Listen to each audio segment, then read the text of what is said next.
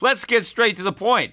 You want to grow your portfolio to deal with the rising cost of inflation, to pay off your debt or your mortgage, pretty much anything standing in the way of you and financial freedom, right? Well, with Yahoo Finance, you can get access to the news, data, and tools that you need in order to help you reach that financial freedom. And when it comes to your financial future, you think you've done it all. You've saved, you've researched, you've invested all that you can. And now you need to take those investments to the next level by using what every financial great uses Yahoo Finance. For more than 25 years, Yahoo Finance has been the brand behind every great investor. They're the number one finance destination, producing a holistic look at the financial news cycle, including breaking news, original perspectives, analyst ratings, independent research, customizable charts, and so much more. For comprehensive financial news and analysis, visit the brand behind every great investor, yahoofinance.com, the number one financial destination. That's yahoofinance.com. Without the ones like you, who work tirelessly to keep things running, everything would suddenly stop. Hospitals, factories, schools, and power plants, they all depend on you. No matter the weather, emergency, or time of day, you're the ones who get it done. At Grainger, we're here for you with professional grade industrial supplies. Count on real time product availability and fast delivery. Call clickgrainger.com or just stop by. Grainger for the ones who get it done. The Peter Schiff Show.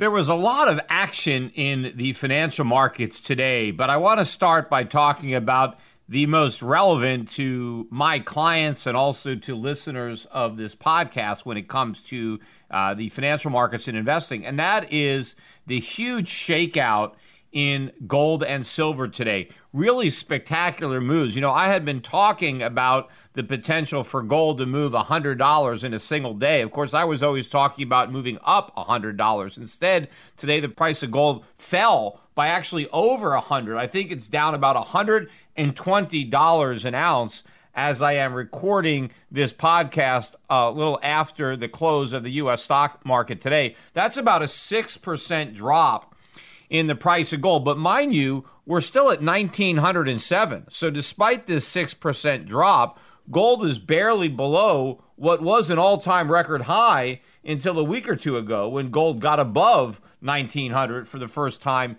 since 2011. Silver got beaten up even more. It was down about $4.40. I think this is the biggest drop uh, since the uh, Lehman financial crisis. Silver back down to 24.72, but it had its highest close yesterday. Silver was above 29. I think that was the first time it closed with a 29 handle. And so this uh, decline, while substantial, if you look at where silver was a few weeks ago, 24.72 still looks like a, a pretty good price. But you got to bear in mind that when it comes to bull markets, historically, the biggest daily moves are down. That's how it happens in a bull market. The opposite in a bear market, you get the biggest moves to the upside in, in, in bear markets. And what the market is doing is trying to flush out the, the weaker uh, players. When it comes to a bear market, uh, it's trying to create some hope and, and sucker people back into the market by having a really big rally. Well, in a bull market, it's the opposite the market is trying to instill fear in the weaker hands. So you get these spectacular one day moves in the opposite direction of the primary trend to shake people out, to get the weaker players out of the market so that you can clear away the excess baggage and then continue the trend. So usually in a bull market, you don't get the really, really big up moves until the end of the bull market, right? Near the end, you get kind of a euphoric blow off top, and then you get these spectacular big moves to the upside. But along the way, the bigger, more dramatic moves in a bull market are to the downside. And that's, I think, exactly what we had today in gold and silver. We had this big move to scare out a lot of the newer buyers who maybe just recently got on board and now they're you know they're getting uh, their wrist slapped and now maybe they got stopped out or they're going to sell and they're going to leave the market in fact there were a lot of uh, news stories written uh, over the weekend that were negative on gold. I mean, one in particular, there was an opinion piece in Market Watch by Mark Hulbert. The title of the article is Gold is a Foolish Place to Put Your Money Right Now if you check the facts. Now, unfortunately, this guy, Mark Hulbert, didn't actually check the facts. Had he done that, he may have come to the opposite conclusion. Basically, he based his entire analysis on how bad it was if you bought gold at the peak of the rally uh, in 1980 when gold was at 800, 850, or if you bought the peak of the rally in 2011 when gold was at 1900. And he pointed out how much money investors lost who bought those previous peaks and basically implying that, well, if you buy now, you're going to suffer the same fate. Well, the error that he is making is to assume that $2,000 gold in 2020 is the same as $1,900 gold in 2011 or $800 gold in 1980. It's not. If you go back to those prior bull markets, gold began the bull market in the 70s at $35 an ounce. It had a 20 fold, actually more than 20 fold increase before it peaked out at over $800 an ounce or 850 wherever it got to. Then the bull market uh, from 2001 to 2011, that 10 year bull market, gold went from about 260 all the way up to 1900. So that was about a six fold increase in the price of gold. We're not even close to that type of rise in this bull market. I mean, even if you start the bull market from the 2015 low of uh, 1050, we've almost doubled off of that low in the price of gold. So this rally pales in comparison to the rally that we had that peaked out in 2011 or that peaked out in, in 1980. So to say that people who are buying gold today at 2000, it's the same as people buying it at 1900 in 2011 or 850 in 1980 is this complete nonsense. I mean, we're not even close, I don't believe, to the peak of this market. I mean, at some point, this bull market is going to peak and somebody is going to buy the high. But nobody who bought 2000 bought the high, right? We're going much, much higher for all of the fundamental reasons that this guy, Mark Hulbert, wants to ignore. He wants to push aside everything that's actually happening with uh, the Fed and the money printing and the deficits and, and all the macroeconomic inflationary monetary policy that has created the most bullish fundamentals for gold, really, in the history of gold. He wants to ignore all that and just focus on the two prior peaks of major bull markets and basically say, hey, look how much money you lost if you bought at the peak of those markets. And so you better not buy now because he has concluded that this is a peak when there is no evidence at all that would suggest that this is a peak. And in fact, I saw a tweet from Paul Krugman, and, and Krugman was actually referencing one of the few articles that was actually favorable. It was an opinion piece in the New York Times that was more favorable to the price of gold. But in that article, it addressed inflation as one of the drivers for gold. And Krugman basically tweeted that the article was wrong and that inflation has got nothing to do with it. Krugman said that investors are not buying gold because they're worried about inflation. He said they're buying gold because bond yields are low. Now, first of all, you know, maybe what Krugman should do is ask some of the people who are buying gold why they're buying it because I know he's not buying any. So, how does he know why the people who are buying gold are buying it? Well, How does he know their motivation? He's just guessing because he's not buying any himself, right? So, he's trying to figure out why other people are buying it. Now, since Krugman is convinced there's no inflation, he just assumes that gold buyers are of the same opinion, right? That they're making the same mistake that he is, and they're not. But since he believes that everybody else must accept the idea that there's no inflation, well, then they must be buying gold for another reason because it can't be inflation because inflation doesn't exist. And so the reason that Krugman is gave is that well, it's just these low bond yields. That's why people are buying gold because the yields on bonds are so low. Well, they're just you know they might as well just buy gold, right? That's what he's saying. But what Krugman is missing is the reason that bond yields are low. Why are they so low? Is it because we have a glut of savings because Americans are just saving all this money and there's not a lot of debt, nobody wants to borrow, and so we have a, you know, a natural low rate of interest? No. The reason that bond yields are so low is because the Federal Reserve is inflating the money supply, printing all this money to buy up all these bonds. So inflation is the reason that bond yields are low. And that's what Krugman doesn't get because inflation not only explains why gold prices are going up, it also explains why bond yields have gone down. So inflation is responsible for both the drop in bond yields and the rise in gold prices, yet Krugman can't make the connection for either one. He thinks that somehow bond prices are just magically falling because, you know, the economy is weak and because bond prices are rising and yields are low, well, investors are buying gold. He is not able to make the connection that inflation is the driving factor behind both phenomenon. And so, in effect, Krugman, without even knowing it, is admitting that it's inflation that's causing gold to go up because he's saying inflation is going up because bond yields are falling without understanding that it's inflation that is the reason that bond yields are as low as they are.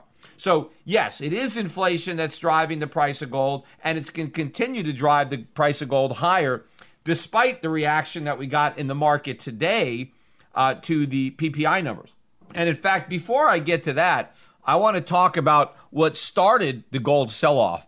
Uh, because basically, there was a one two punch today that was delivered uh, to the gold and silver market. The first punch happened early in the morning before you know the U.S. markets opened and we got news out of Russia, right, that they have a COVID vaccine. Right, they're like the first ones now, or I don't know if it's first or whatever it is, but they've got a new COVID vaccine, right? And every time somebody uh, comes out with news of a COVID vaccine, everybody gets excited. So the stock market rallied. We had an over 300 point rally in the Dow. All the foreign markets were way up. In fact, all of the stocks that we own, we had a huge day for all of our non-gold stocks that we own for our clients at Euro Pacific. I mean, some huge, big, big day uh, in in these stocks that were not gold stocks, and it, part of that might have been, uh, you know, from the the COVID vaccine, but so many people have attributed gold's rise to COVID, right?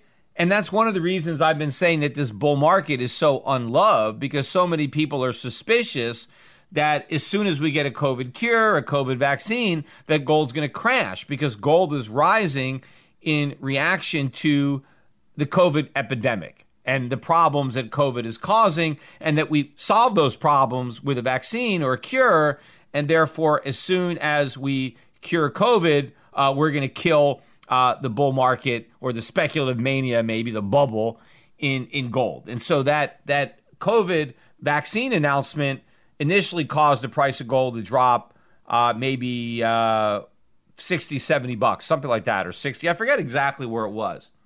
But this is all a bunch of nonsense. Gold and silver are not up because of COVID. Now, COVID is part of the reason, but it's not the actual cause. You see, what's happened is governments, and in particular central banks, they have responded to COVID by printing a lot of money, right? Governments are running big deficits, and central banks are printing the money to monetize those deficits, especially the Federal Reserve. And so it is the money printing, it is the inflation that central banks are creating in order to monetize government debt that is a response to COVID that is helping to drive the gold price higher. So it's not COVID itself that is bullish for gold. It is the government's response. It is central bank and Federal Reserve policy in response to COVID that is very bullish for gold. Now, some people might want to argue, okay, you know, you're arguing a distinction without a difference because once there's a COVID cure, well, then the central banks can normalize policy, right? They could just let interest rates go up uh, and they can shrink their balance sheet. Impossible. That's never going to happen. See, what people don't seem to get is because we've run up all of this debt during the COVID emergency when everybody was worried about getting COVID. Once we do get a cure or a vaccine, if this actually happens, the cure doesn't cure the debt. All the debts that we incurred you know, while we were waiting for a cure or a vaccine, those debts are still there. So the Federal Reserve and the government are levering the economy to the hilt before we get the cure. And if we get it, that doesn't change anything about that debt. So our financial position has been permanently weakened as a result of our initial response to COVID 19. It doesn't matter if we get a vaccine or a cure because we can't undo that damage. We can't get rid of that debt. That debt is going to exist even if we eradicate COVID. We have all that debt and we have to service it. And there's no way the Federal Reserve will be able to allow interest rates to rise or shrink its balance sheet, right? After there's a COVID vaccine. It's impossible. So we've already done the damage. It doesn't matter. The monetary policy is already fatal, even if we cure the underlying disease. And the markets still don't get that. So none of that matters. The damage has been done, and the deficits are going to explode anyway. Remember, we were headed for a massive recession, even if we never got COVID 19. And so, even when we cure it, we're simply going to go back to the recession that we were going to have anyway, only with a lot more debt because we incurred all that extra debt while we were fighting COVID. So, it has permanently weakened uh, the economy. We have a much bigger debt bubble as a result of the mistakes that we've already made in the past, regardless of what happens in the future uh, in the, the medical solving the medical problem of COVID, right? The financial problems that were self inflicted during that interim period between the onset of the disease and the development of any kind of vaccine or any kind of cure, that damage is permanent. So the markets should not be selling off gold and silver every time somebody thinks they have a, a, a vaccine for COVID. Because at the end of the day, it doesn't matter. When you need mealtime inspiration, it's worth shopping Kroger, where you'll find over 30,000 mouthwatering choices that excite your inner foodie. And no matter what tasty choice you make, you'll enjoy our everyday low prices, plus extra ways to save, like digital coupons worth over $600 each week. You can also save up to $1 off per gallon at the pump with fuel points. More savings and more inspiring flavors make shopping Kroger worth it every time. Kroger, fresh for everyone. Fuel restrictions apply. Monetary policy is going to continue to be easy. The Fed is going to keep printing money. They're going to keep interest rates artificially low. Inflation is going to run out of control, and the price of gold is going to go way up. But then later in the morning at 8:30 uh, New York time, we got the release of the producer price index. Now, I am expecting these numbers, both PPI and CPI, which we get tomorrow, these numbers are going to continue to get higher and higher. I mean, that's part of my base case uh, uh, scenario is, you know, inflation is going to continue to drive both consumer and producer prices higher, even though the official measures don't capture the extent to which prices are rising. Uh, they're going to rise, and a portion of those rises are going to show up in these government numbers. And so the consensus was for the July PPI to go up by 0.3. And we actually rose by 0.6. So we doubled the consensus forecast, right? This is the biggest jump in wholesale prices in two years. And as a result of that, bond yields really shot up. I mean, they're still really low. The yield on the 10 year rose to 0.658 basis points. And on the 30 year, we went up to 1.348. Uh, so still not even 1.4% on a 30 year bond. So still very, very low interest rates negative when you account for inflation, and even more negative when you account for both taxation and inflation. Because remember, you pay a tax, an income tax, on the nominal yield, and then inflation more than wipes out uh, the after tax uh, income. But bond yields rose, and gold got hammered on the idea that rising bonds, rising interest rates, are bearish for gold. But rates are not actually rising. What matters to gold is not nominal rates, it's real rates.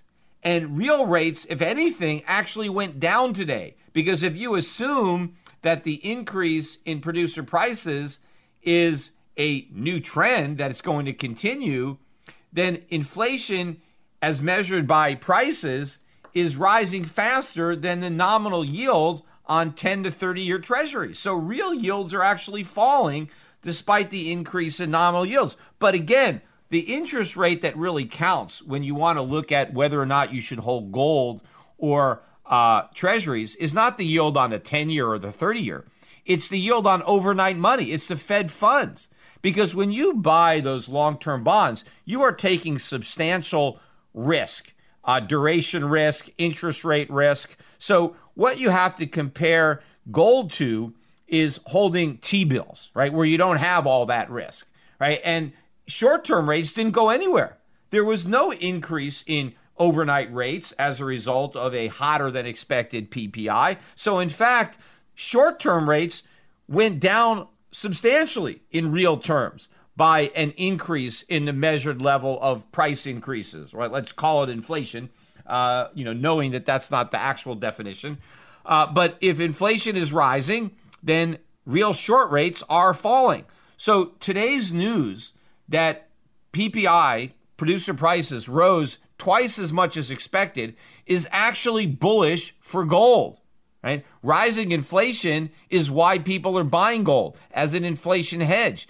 But this has been a pattern that we've seen for the entirety of gold's bull market. And I have been talking about this mistake every time traders have made it, right? Because this has happened the whole rally, all the way up from 1,000 to 2,000. Every time we got hotter than expected consumer or producer prices, the immediate knee jerk reaction was to sell gold on the basis that well, this is, you know, higher interest rates. And even the idea that if we have higher inflation, well, now the Fed is going to be forced to fight that inflation by raising rates. But that's not going to happen. I mean, the Fed has already told everybody they don't care about inflation. It doesn't matter what these numbers do. They're not raising rates. They're not even thinking about thinking about thinking about raising interest rates. So why are traders worried that a higher than expected PPI number is going to cause the Fed to raise rates. It's not. And it's not going to cause the Fed to shrink its balance sheet. It's never going to happen. So, hotter than expected inflation numbers are always bullish for gold. They're not bearish because the Fed is not going to fight. The Fed is going to surrender. Inflation is going to win, right? It's by default. The Fed can't even put up a fight because fighting is impossible because if it ever tries to fight, it's so vulnerable, it immediately loses because of how levered up the economy is. So the markets made two mistakes today to sell off the price of gold. One was somehow that a COVID cure is bearish for gold. And two, the idea that higher inflation numbers is bearish for gold because it's going to cause the Fed to hike rates, right? So both of those are not true, but in today's environment and throw in reversal Tuesday, I guess it's a Tuesday is a good day to get a reversal in a primary trend. But all that uh, conspired and, and hit these markets. Plus, of course, you know, gold was at a record high, silver was at a, new high for the bull market. We had all these negative stories over the weekend about about gold and silver. People were probably nervous. We had a few newbie Robinhood guys that had decided to buy some SLV and some GLD. But you know, I think even my son uh, Spencer had asked me if I was nervous that seeing uh, SLV and GLD on the top 20 list for uh, Robinhood, if that was a sign to me uh, that we were near a top. And I, and I said to him, I said, you know, by the time we're at a top, it won't just be uh, ETFs uh, that are in on the top of Robinhood. I said the entire top 10 or 20 list will be mining stocks. In fact, the top ones will probably be junior uh, silver exploration plays. Right? There were none of those. There were not. There wasn't a single uh, mining stock that was on the top 20 list. So I, I think in, from a short term, yes. I mean, maybe some of those guys uh, that, that that dipped their toe in the water now, you know, are going to pull it out. Uh, but they'll be back because gold and silver are going much, much higher, and so are the mining stocks. They got clobbered again today, too. Uh, you had the GDX down just under 8%, GDXJ down 9% on the day. So, very, very big moves. But remember, all we've gone and done is erase the gains for August. So, we're pretty much back to where we were at the end of July in both uh, gold prices and uh, the, the gold stocks. Again, I think this is just providing a great entry point uh, for new investors who you know haven't gotten on board yet, and for people who uh, you know have money in gold and silver, gold and silver stocks. And a few days ago, were upset that they didn't have even more money. Well, now they have a chance to put more money in.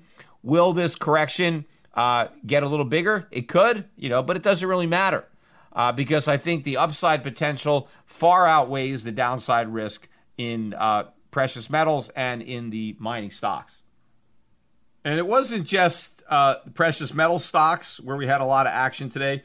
We had action across the board. In fact, the S&P 500 broke a 7-day winning streak. It had been up for 7 consecutive days, so this was the first drop. It was down about 0.8%. It was led lower uh, by the tech stocks. The Nasdaq was down 1.7%, 185 points. This is now the third consecutive day that the Nasdaq has gone down. So maybe we've seen a change in leadership and a change in that trend which potentially could be negative for the entirety of the U.S. stock market. And remember, this was also a reversal. In fact, the Dow, which was up better than 300 points in the morning, closed the day down just over 100 points. So solid reversals as well on this reversal Tuesday for uh, all those other stocks. You know, Bitcoin, uh, for those of you who are interested in Bitcoin, uh, it got beat up as well today. As I'm recording this, Bitcoin's about 11,200 uh, per Bitcoin, which is about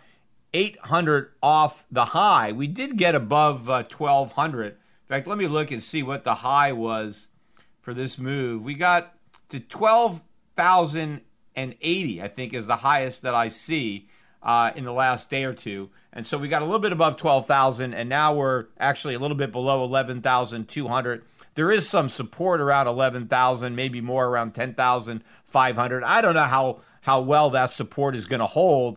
You know, I noticed that on Monday, Grayscale, which operates the, the Bitcoin Trust, the Ether Trust, a few of these other cryptocurrency trusts, they launched a new uh, commercial, brand new ad, just premiered yesterday. It's running on CNBC, Fox Business, I'm CNN, I think MSNBC, a few of these networks. And remember, these are the guys, Barry Silbert, uh, I, I, did a debate with him at uh, the SALT conference back in 2019, which basically coincided with the launch of that Drop Gold ad campaign back around May 1st of 2019. So that was the initial ad buy that they ran. And I remember at the time saying that I thought it could have been one of the worst timed uh, marketing campaigns because it wasn't just that people should buy Bitcoin it was that they should drop their gold. They should sell their gold and buy Bitcoin, and not even Bitcoin. You were supposed to buy the Grayscale Bitcoin Trust, which is even worse than buying Bitcoin. Because if you buy Bitcoin, you, at least you don't have to pay a storage fee. Uh, Grayscale charges you 2% a year just to babysit your Bitcoin. I mean, what is the point? I mean, if you really like Bitcoin, just go buy it. Just open up an account on Coinbase or whatever and buy yourself some Bitcoin. You don't need to pay you know, Barry Silbert, 2% of your Bitcoin every year, that means what? After five years, you've lost 10% of your Bitcoin. They're gone, right? Because that, that's the cost of, of being in the trust. So if you like Bitcoin, just buy it.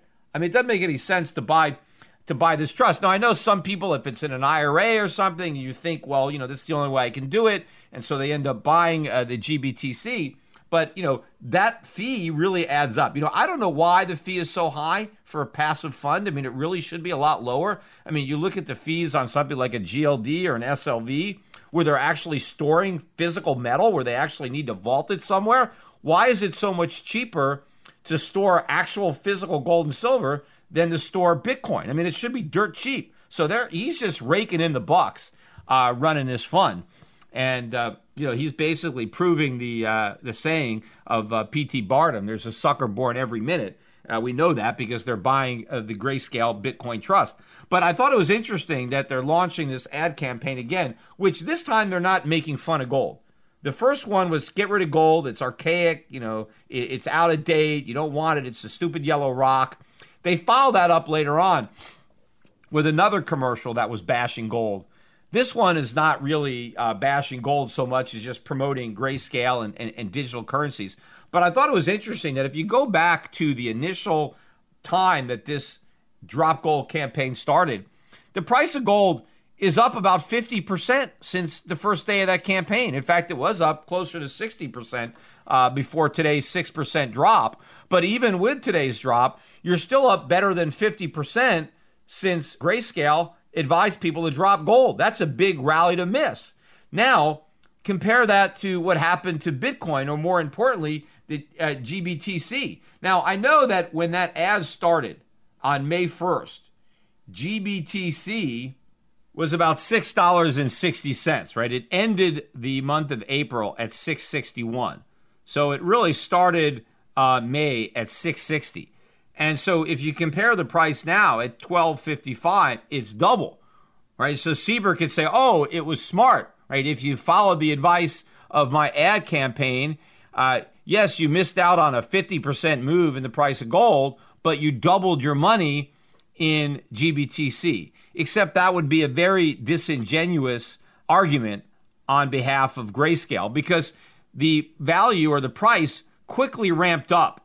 So by the end of the month, right, we were already at $11.06 by the end of the month, by the end of May. And by early June, the fund was up to $17.40. Now, that ad continued to run for several months where GBTC in July it had a high of 1717, in August it had a high of 1575. So a lot of people who responded to that ad bought Grayscale Bitcoin Trust at prices much higher than it is now. It closed today at 1255. So if you bought it at 1740 because you saw those ads, not only did you miss out on now maybe a 40% rise in the price of gold because gold was going up too, along with the Bitcoin Trust, but had you sold your gold and bought uh, the GBTC Trust uh, at the highs in July, not only would you have missed out on a 40% rise in the price of gold, but you're actually down 30% on your Grayscale Trust. So that difference actually is twice as much money, meaning if somebody had $10,000 in gold and they sold it and put the 10,000 into Bitcoin Trust, the 10,000 would have been worth 14,000 if they left it in gold. Instead, it's worth 7,000 because they put it into GBT. See, so the person who didn't drop gold, kept their gold, and didn't buy Bitcoin has twice as much money as the person who dropped their gold and bought Bitcoin through the Grayscale Bitcoin Trust. And so I think pretty much most people, yes, if you if you bought Grayscale Trust the very first day the commercial ran and you sold your gold, yes, you profited, right? But that commercial was running for three or four months. You know, I tried to get Barry Silbert to tell me exactly how long uh, the the ad ran. I, I had like an exchange with him on, on Twitter because he came out with that BS about you know where the price was the day the campaign started, and they basically uh, coincided the launch of that campaign with a big pump. They pumped up the price of Bitcoin and then they dumped it on the people who were dumb enough to buy into that marketing campaign. That's what it was. It was a giant pump and dump. And they're trying to do the same thing again. But I asked him to tell me exactly how long the ad ran because I was going to go on Bloomberg and I was going to run the weighted average price of the GBTC during the entire run of the ad and compare that with the average price of gold during the time the ad ran to determine exactly how much worse off everybody was on average, right? Who actually followed the bad advice of the drop gold campaign and sold their gold to miss out on a big rally and bought the, uh, the grayscale trust and lost money on that. But he wouldn't give me the time period. So I don't know exactly what it was. Uh, but I'm sure the reason he doesn't want me to have the data is because he knows uh, that it's gonna it's gonna prove that I'm right and that the people who listen to that ad campaign are worse off for having done so. And I think the same thing is going to happen again. Uh, I don't think this ad campaign is going to be as successful. In fact, you know, I watched the commercial, and the the main mistake that they make, and of course, you know, people make this mistake because a lot of people who uh, promote Bitcoin uh, really don't understand money and currency and the difference between it. Uh, I mean, if they really did, they wouldn't be buying Bitcoin, they'd be buying gold. But according to this commercial, gold is currency, right? The, the, the commercial starts off by saying initially we had barter and then we had currencies uh, like gold. Well, uh, there's an important step that they missed out on is that before we had currencies, we had money. Gold is not a currency. Gold is money. So are seashells, right? Or wampum or, or salt or, you know, because gold or money has to be an actual commodity. It is a marketable commodity, a liquid commodity that people will accept in exchange for other commodities. So we went from barter to money. We went from money to currency.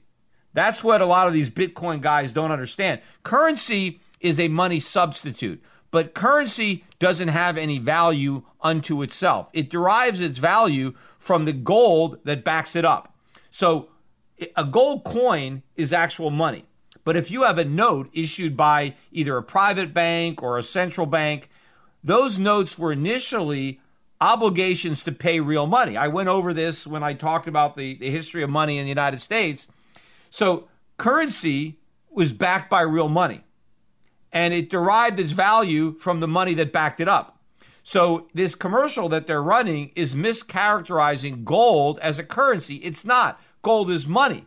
Currency would be a, a piece of paper that is issued by, again, a government or a, a private bank that can circulate in place of money that derives its value from the money that backs it up. So the real evolution, we went from barter, then we went to money, then we went to currency, right, backed by real money, and then we went to fiat money, which is currency backed by nothing right? So currency that doesn't derive its value from real money that backs it up, but from faith, from government decree, right? From an edict. This is legal tender, and now people have confidence in it, and that's where the so-called value comes in. So the commercial missed, you know, just skipped over that part, and then it somehow holds uh, digital currencies as if there's some kind of big improvement on fiat currencies when they're not. They're, they're, they're fiat as well. They're not backed by anything. If there was a digital currency that was backed by real money, gold, then it could work. It could function as a money substitute. But that's not what they are. And Bitcoin can never be actual money like gold because Bitcoin is not a commodity like gold. You can't do anything with Bitcoin like you can do something with gold. So gold will never, Bitcoin will never be uh, money and it's and it will never be legitimate currency because it's not backed by anything. So all it is is fiat cryptocurrency. So you've got two types of fiat. You can buy government paper fiat or you can buy digital fiat. But neither one of them is an improvement on real money, which is gold and silver.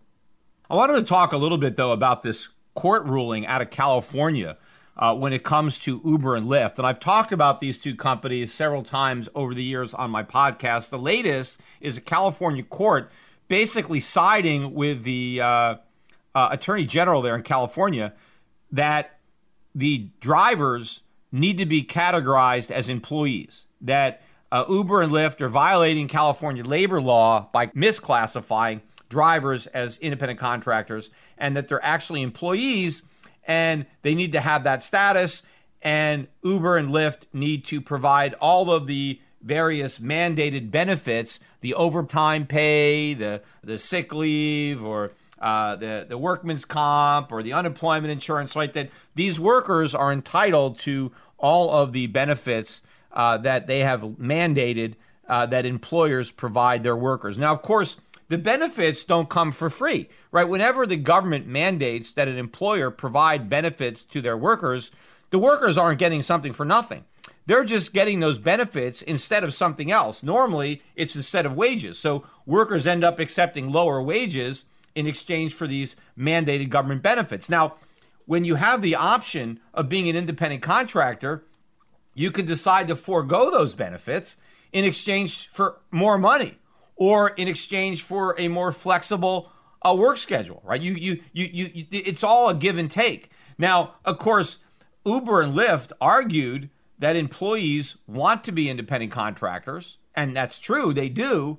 Uh, but the government of California claimed that that's BS, that nobody wants to be an independent contractor, that all of these workers actually want to be employees and they're being exploited. And the argument was, yeah, why wouldn't they want these benefits? Now, of course, if they can have those benefits in addition to the flexibility in the work schedule and earn the same amount of cash compensation, sure, of course, why not? And that is what the court said. The court basically said, hey, Uber, nobody is stopping you from providing these flexible work schedules. You can offer all that and you can provide all these benefits. No, they can't. They can't do both. They can't afford to do both because they would have to raise the prices so much that nobody would call Ubers anymore, right? What what one of the most attractive features of using an Uber is the lower cost. Well, if the cost has to double because of all the extra mandated payments to the drivers, well then a lot you know fewer people are going to end up using Uber. They're just going to use taxis or they're going to drive themselves or whatever. And so that means a lot of these jobs are going to disappear, which is what's going to happen. Instead of uh, the drivers being employed as independent contractors, a lot of them are going to end up being unemployed as employees. That's what's going to happen. In fact, the entire business model could end up being destroyed because when you think about it, the way Ubers work now, you own your own car. Uber doesn't supply the driver with a car. You drive your own car. You pay your own gas, you pay your own insurance, you pay your own maintenance. But when you have employees under California labor law, I don't even think you could do that. I don't think you can require your employee to use their own car. I think you got to supply them with a car, right? You got to pay the insurance. You got to pay uh, the the gas. You got to pay the maintenance. I mean, I, basically, what this uh, ruling really is going to do is basically turn Uber into another taxi cab company. You know, I mean, that's basically what they're going to be. I mean, maybe they won't have some of those rules uh, that that that restrict taxi cabs. But if if Uber now has to provide its drivers with cars, I mean, it's not going to be able to have all these people. I mean, a lot of people who work for Uber or Lyft, these are part-time workers, right? Uh, maybe it's a second job or maybe it's a third job. And some of these guys, they they could work crazy hours. Maybe they guy just works one day and he jams 15 hours in on one day. Well, under labor law, you're not allowed to do that. You'd have to have overtime and all that. So basically, what they're doing is they're destroying uh, the, the the ability of Uber and Lyft to actually operate. Now, so Uber and Lyft are appealing, and we'll see what the courts rule. But if this if this stands, then I, I actually I think that both of those companies will completely pull out of California. I think that if Uber and Lyft are required to uh, make all the independent contractors employees under the current labor laws that exist in California. And I understand these laws because I do employ people, or I did for a long time before I sold my business, but I employed a lot of people in the state of California for a long time.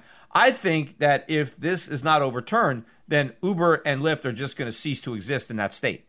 So all that would have happened was in the name of trying to protect the drivers and get them a better deal, they're just going to protect them out of the entire opportunity because they are choosing to be independent contractors. Because if they didn't make that choice, then they wouldn't work for Uber. I mean, they know the deal going in. Uber doesn't put a gun to anybody's head and say, hey, drive this car or else. People make a decision if they think this is the best use of their time. Do I want to drive for Uber? If they want to, they do. They know the deal before they agree to do it. Now, would it be a better deal if they can have all that flexibility, all that freedom, earn the same amount of money, and get those extra benefits? Yeah, sure. But that's not the deal. It's a trade off. You can't have both because the minute you force Uber to supply one, then you lose the other because the, economics don't work. The consumer will not pay a price high enough to make it possible because Uber and Lyft have to compete with other alternative forms of hired transportation. And, uh, you know, and, and, and, nothing the court can do is going to change that dynamic. But again, all you have is another example of these do gooders in government that think there's a problem that needs a solution. And what they do is they create a problem where one didn't exist. Uber is actually providing a solution to a lot of people, and the government is going to interfere with that. Now, ironically, I still think that Uber and Lyft are not charging enough money. I mean, I think that investors, the shareholders, are subsidizing these low prices. I actually think that Uber isn't even profitable with the prices they have now. I think they need to raise prices, but they're not doing that because they're afraid that if they raise prices, they're going to lose riders. So they want to maintain the momentum of growing their customer base because that's what the shareholders want.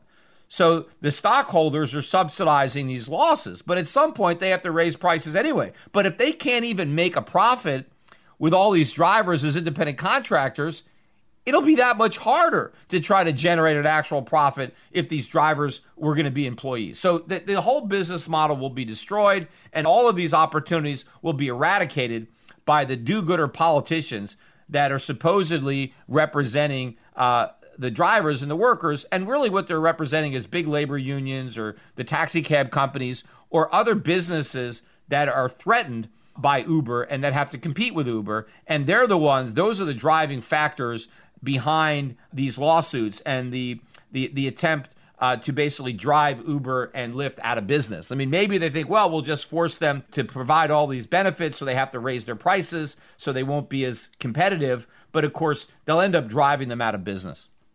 I want to finish up the podcast, though, by talking a little bit of politics because there's a lot of that. First, let me start with Republican politics. You know, Donald Trump had another uh, conference the other day or another press conference. He seems to be having a lot of these. And one of the things he's now calling for is more tax cuts. In addition to this, you know, payroll tax, a holiday deferral, he's now talking about cutting uh, the capital gains tax or other cuts to the income tax, even uh, through executive order, not even having Congress enact these cuts, but just through executive order. And of course, this is all the height of recklessness and, and irresponsibility. You cannot simultaneously talk about cutting taxes and increasing government spending because government spending is taxation. Every dime the government spends is a dime the public has to finance, one way or another. Now, Trump likes to talk about tax cuts because Republicans like tax cuts, but Republicans also like smaller government. And lower taxes is the reward for smaller government. And so if you have small government, then you get rewarded with lower taxes because smaller government is less expensive than big government. If you have big government, you need big taxes. If you have small government, you can have small taxes. They, they, the two go hand in hand. But what Trump wants to have is big government and small taxes. That's impossible. You can't do that. You can't have your cake and eat it too. You have it's you have to choose. Do you want to have a big government? And if you do, you got to pay for it.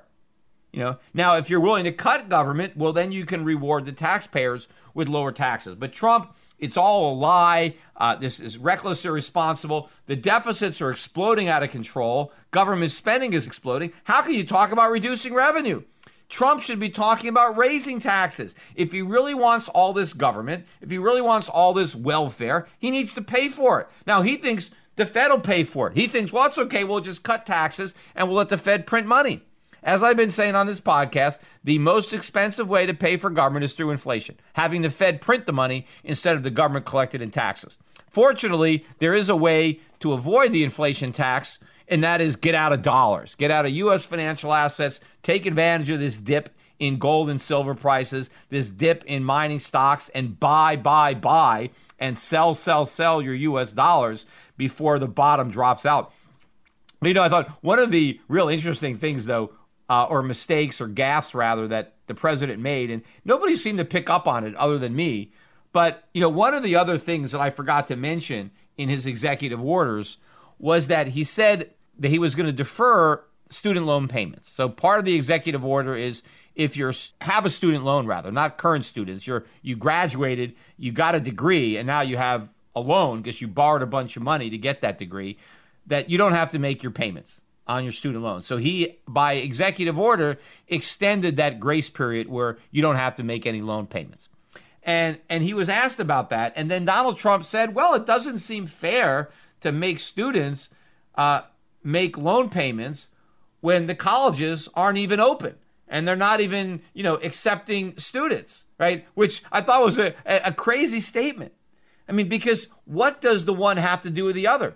What does people who graduated from college five years ago, 10 years ago, who are now paying off their student loans, what does that have to do with those colleges, whether or not they're open or closed today, to current enrollees who don't have any student loans to pay off yet because you don't start making payments on your student loans until after you graduate. So none of the people that are currently going to college and who are affected by whether or not college is open or not, None of those people have any student loans to pay off yet. They haven't started paying. The only people who were making payments were people who had already graduated. And so for them, it doesn't matter whether the schools are open or not. Or not. But then it occurred to me the only reason that Donald Trump would make that statement, right, that it's unfair for the students to pay their loans if the colleges aren't even open, is if Donald Trump believed that the loan payments were going to the colleges, which he must believe, right? Because, hey, why should the students send money to the colleges when they're not even open? They're not even holding classes. And so it wouldn't be fair for the colleges to get all this money on these student loan payments when they're not even holding classes. But of course, that's ridiculous. How could Donald Trump actually think that? I mean, he does. Now, maybe uh, maybe it was just a momentary mental gaffe, but you know, when he's accusing Joe Biden of not being all there, you know, he shouldn't be making these mistakes. Now, fortunately for Trump, the only person that seems to pick up on this was me because I didn't hear anybody report on it. And so, since nobody of any significance listens to my podcast, I guess it's not going to cause the president a problem. But somebody should tell him so he doesn't screw up again, like maybe in the debate, that the loan payments don't go to the colleges. They got their money up front. The colleges get paid all the tuition up front. There's, they don't loan the money to the students. If they did, they wouldn't even make the loans. They're not that dumb. The students are borrowing the money from the government. I mean, they used to borrow it from banks. Now they borrow it from the government. So the loan payments go to the government or the banks. They don't go to the colleges. They were paid up front in full. So I don't know, maybe the president doesn't even realize this. He actually thinks that like the colleges self finance, like they loan the money to the kids, like they vendor finance it, like the colleges uh, advance the money and now the kids are repaying the tuition to no the colleges aren't that dumb. They got all their money from the government. It's the government that's that dumb. The government guaranteed these private loans or made the loans themselves. Uh, so the president needs to really understand this because he looks completely ridiculous uh, if he doesn't understand something as basic who college grads owe their loans to. Right? They don't owe it to the colleges or the universities. All the money is owed to either the government or to a bank. And if it's owed to a bank, chances are the government has guaranteed that loan. Last point I want to make, though, about Trump is I know that he's now uh, calling Republicans, and there's not that many who are actually opposing his executive orders, but he is referring to presidents who are opposing his executive orders as being rhinos, right? They're rhinos. They're not real Republicans. They're Republicans in name only. But I guess, you know, Trump really doesn't understand the origin of the concept of, of being a rhino. See, because what a rhino was, was a Republican who actually was like a Democrat because they they they voted for more government. They were, you know, they they they talked about limited government and small government and tax cuts, you know, when they were campaigning and to get elected as a Republican. But then when they were in office, right, they voted like a Democrat. They voted for more government, bigger government, more government spending, bigger deficits. So that's what made you a rhino, right? You pretended to be a free market small government guy, but then you really acted like a big government guy. Well, by that definition, Trump is the ultimate rhino. He is a complete and total rhino himself. How has he got the nerve to call other Republicans rhinos for opposing his big government spending and his big deficits? So now this is what a rhino is. If you don't support a rhino, now you're a rhino because the whole definition has been turned upside down. Trump is advocating big government big deficits, more spending, more inflation. The only real Republicans are the few that oppose him, right? Everybody who is backing Trump, they're the rhinos because they're claiming that they're Republicans and they, they're conservative and they want small government, they want individual liberty, and they believe in the Constitution. But now they're supporting Donald Trump, who doesn't believe in the Constitution and doesn't want small government, doesn't want uh, individual liberty. He wants big government, big deficits, more welfare. That's what he's advocating. Trump did not use or abuse executive orders for the purpose of cutting government spending. He didn't eliminate government programs. He didn't repeal rules and regulations. He didn't use executive orders the way you would think a Republican would want to use them to get rid of all this big spending that the Democrats had put in place. No, Trump is using the executive orders to spend even more money, to, to, to make the government even bigger, to make the deficits even bigger.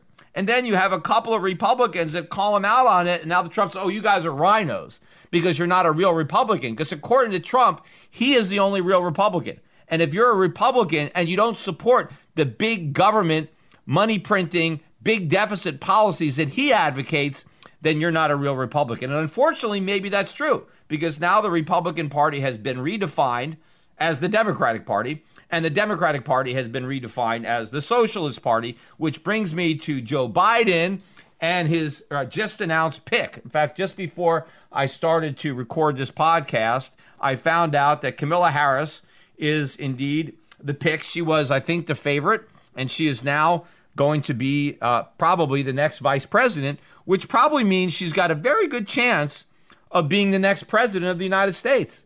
So we can have the first female president and the first black female president. In fact, she is the first female or black female to be nominated as a vice president. We have had two women, right, nominated. We had Geraldine Ferraro uh, by Walter Mondale. All right, so she was nominated some time ago, and then more recently, we had John McCain nominate Sarah Palin. So there have been women on the tickets on the bottom, but they've never won. They've been on two losing tickets, and of course, Hillary Clinton was a woman or is a woman, and she was on the top of the ticket in 2016, and that ticket lost. So so far, every time a woman has been on a ticket, it's been a losing ticket.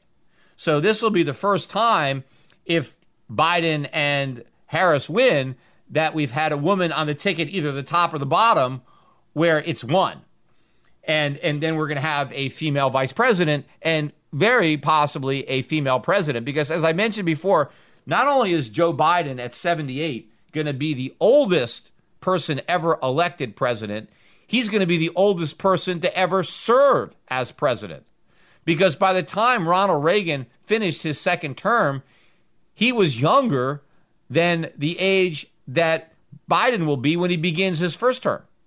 Now, Trump was older than Reagan when he was elected, but if he only gets one term, uh, then he, you know, he will be younger than Reagan was when Reagan finished his his second term.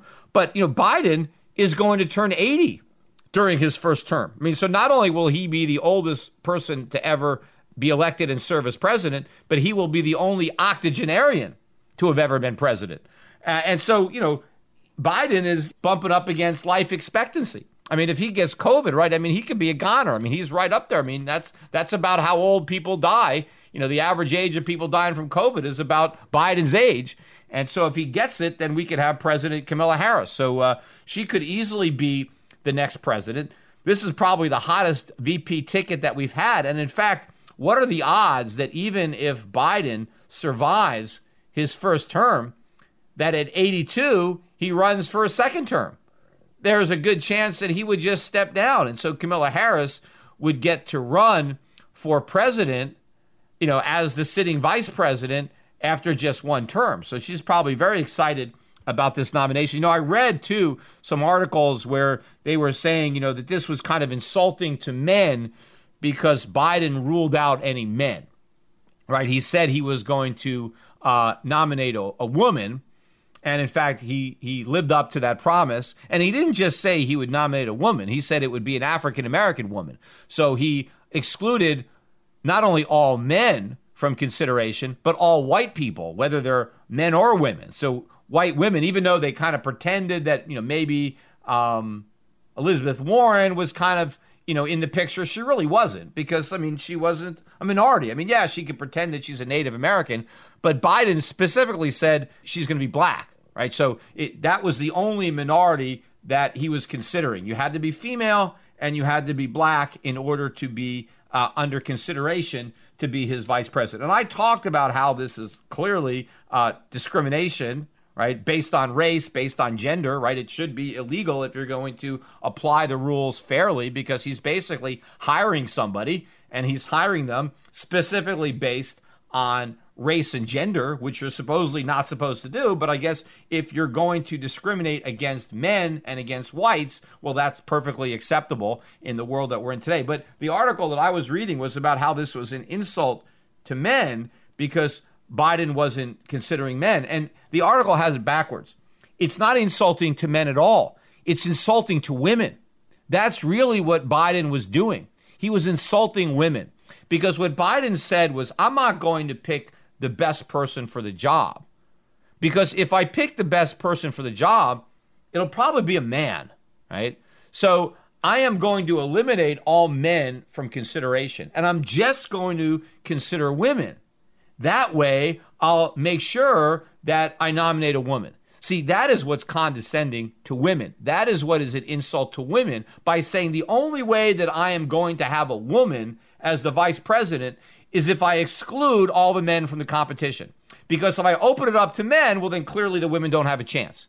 And that's also an insult uh, to black women because by saying I am going to nominate a black woman, what you are saying is, well, if I was going to consider all the women, well, clearly I would pick a white woman because a white woman would be the best person for the job. So the only way that I can have a black woman is to make sure that I don't even consider any white women because that's the only way that a black woman would win is if she didn't have to compete with a white woman. That's basically what Biden was saying. I mean, if Biden really was just determined to have a black woman as a vice president, if that was his goal, what he should have done was at least pretend that he was considering everybody right? Hey, you know, I'm going to consider everybody. I don't care what gender, I don't care uh, what ethnicity. I'm just going to get the best person for the job. And then he could have just nominated a black woman and pretended that he interviewed and considered all these men and all these white women, and that this black woman just happened to be the best candidate for the job. See, but he didn't even pretend that. He didn't even think it was necessary to pretend to find the most qualified person. He thought he had to go out of his way to promise, to promise that he would nominate a, a black woman. And in fact, I think he made that promise before he even sewed up the nomination. That was a carrot that he was waving in front of a lot of uh, voters, particularly probably African American voters. Hey, vote for me to be the Democratic nominee because I will put a black woman on the ticket. And so this is one promise that uh, Biden is able to keep. Unfortunately, the other promises that he keeps uh, to expand government and make government bigger uh, are going to backfire, and they are going to end up hurting the most the very people who are expecting to benefit the most from these policies. Thank you.